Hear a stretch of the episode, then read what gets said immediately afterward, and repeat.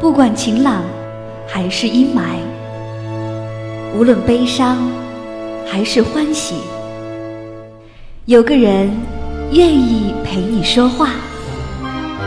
时光相逢，咫尺天涯。那些自由无用的灵魂，在音乐里互相抵达。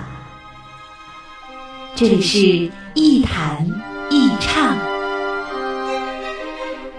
新卓艺工作室，诚挚出品。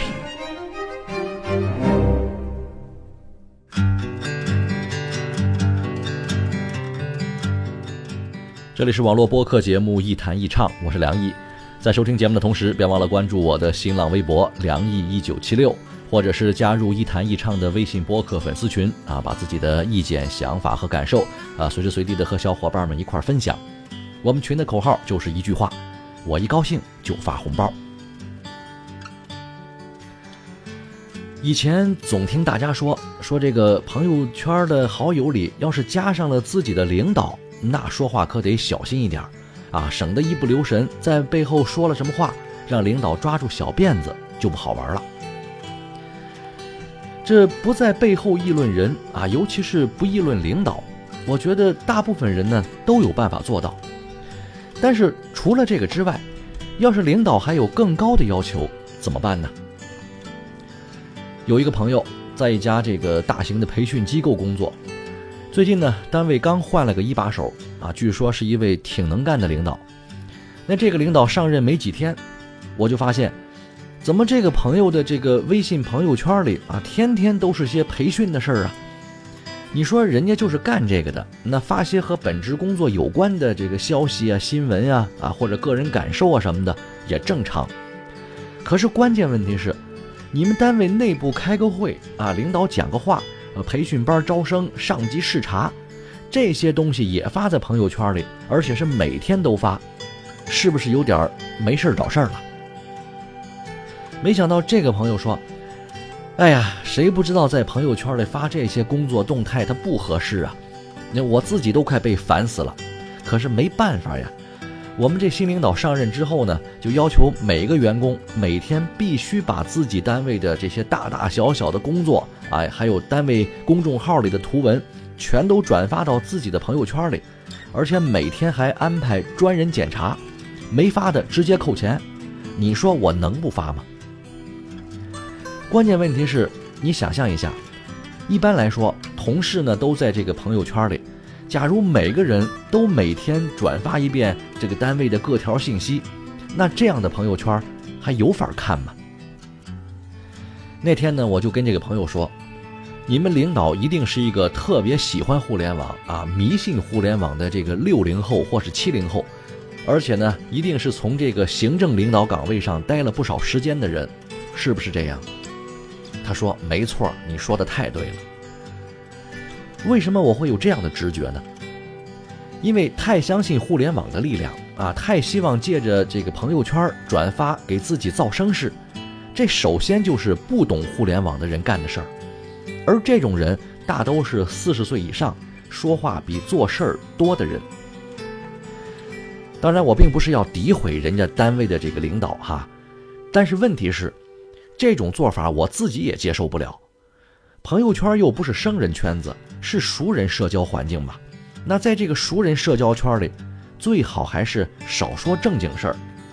真想说，也最好呢，搞得好玩有趣一点，省得跟大街上发小广告的似的，直接把你们单位的正经事儿也给拉低了档次。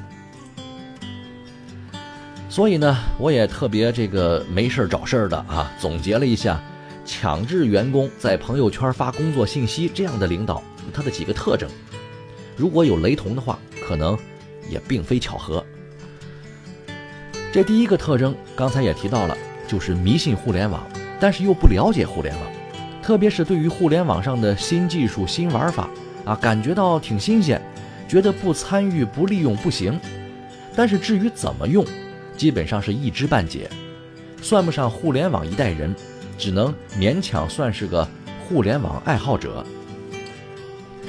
第二个特征，对于传播的概念呢，完全没数啊，基本上还停留在单向宣讲的套路上，而缺乏或者是根本就不具备啊双向多维的这种互联网思维。说白了就是不懂营销。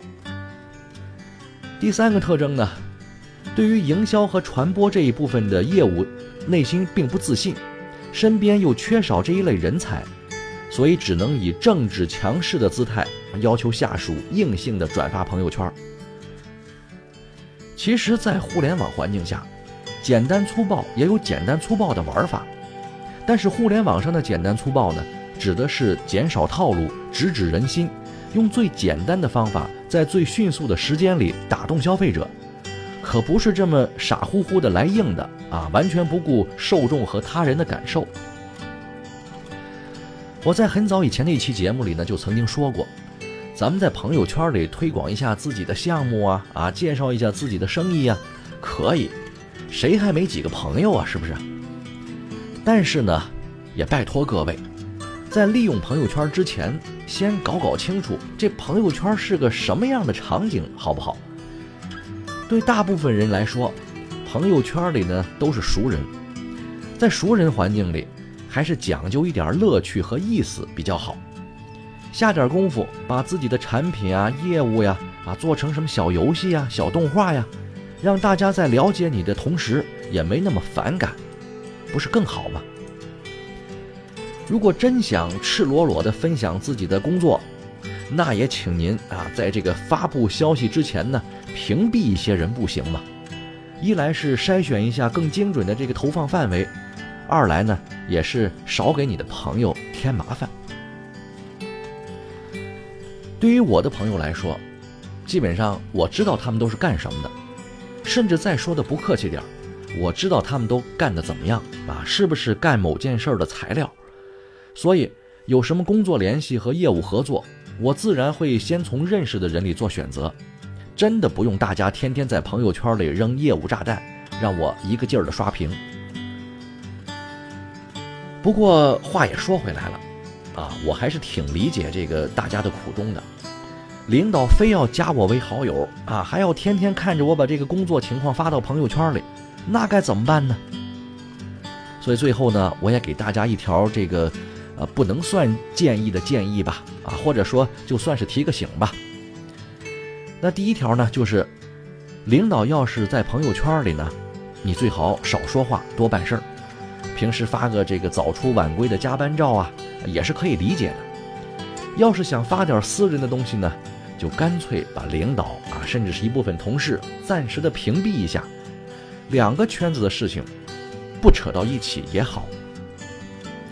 第二，要是啊非要完成领导交办的这个发朋友圈的任务，那你就在不给谁看这个功能里单独建个群组，以后每次发这种枯燥的工作介绍，就只给那么一小部分人看看就行了吧，也算是完成任务了呗。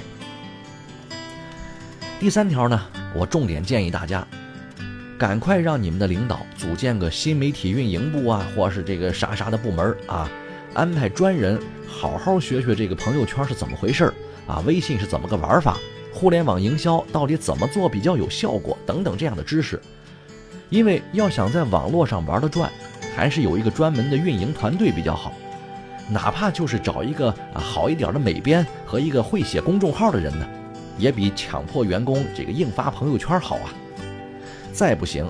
就花点钱委托个这个外部的公司或是团队啊，请请这个像我这样的人才啊，帮您做做什么营销啊，做上几回，您也能学到不少东西嘛。最后呢，咱们设身处地的说句实话啊，领导也是人，身上的这个压力呀、负担呀，只比我们重，不比我们轻。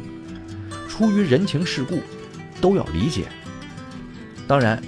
也正是因为理解到互联网传播具有这个人格化、人性化的这种属性，所以我们才建议啊，以活生生的人的方式去传播事情，这才是领导在员工的朋友圈里能够真实存在的基础。好吧，今天节目就说到这儿，我们下期再见。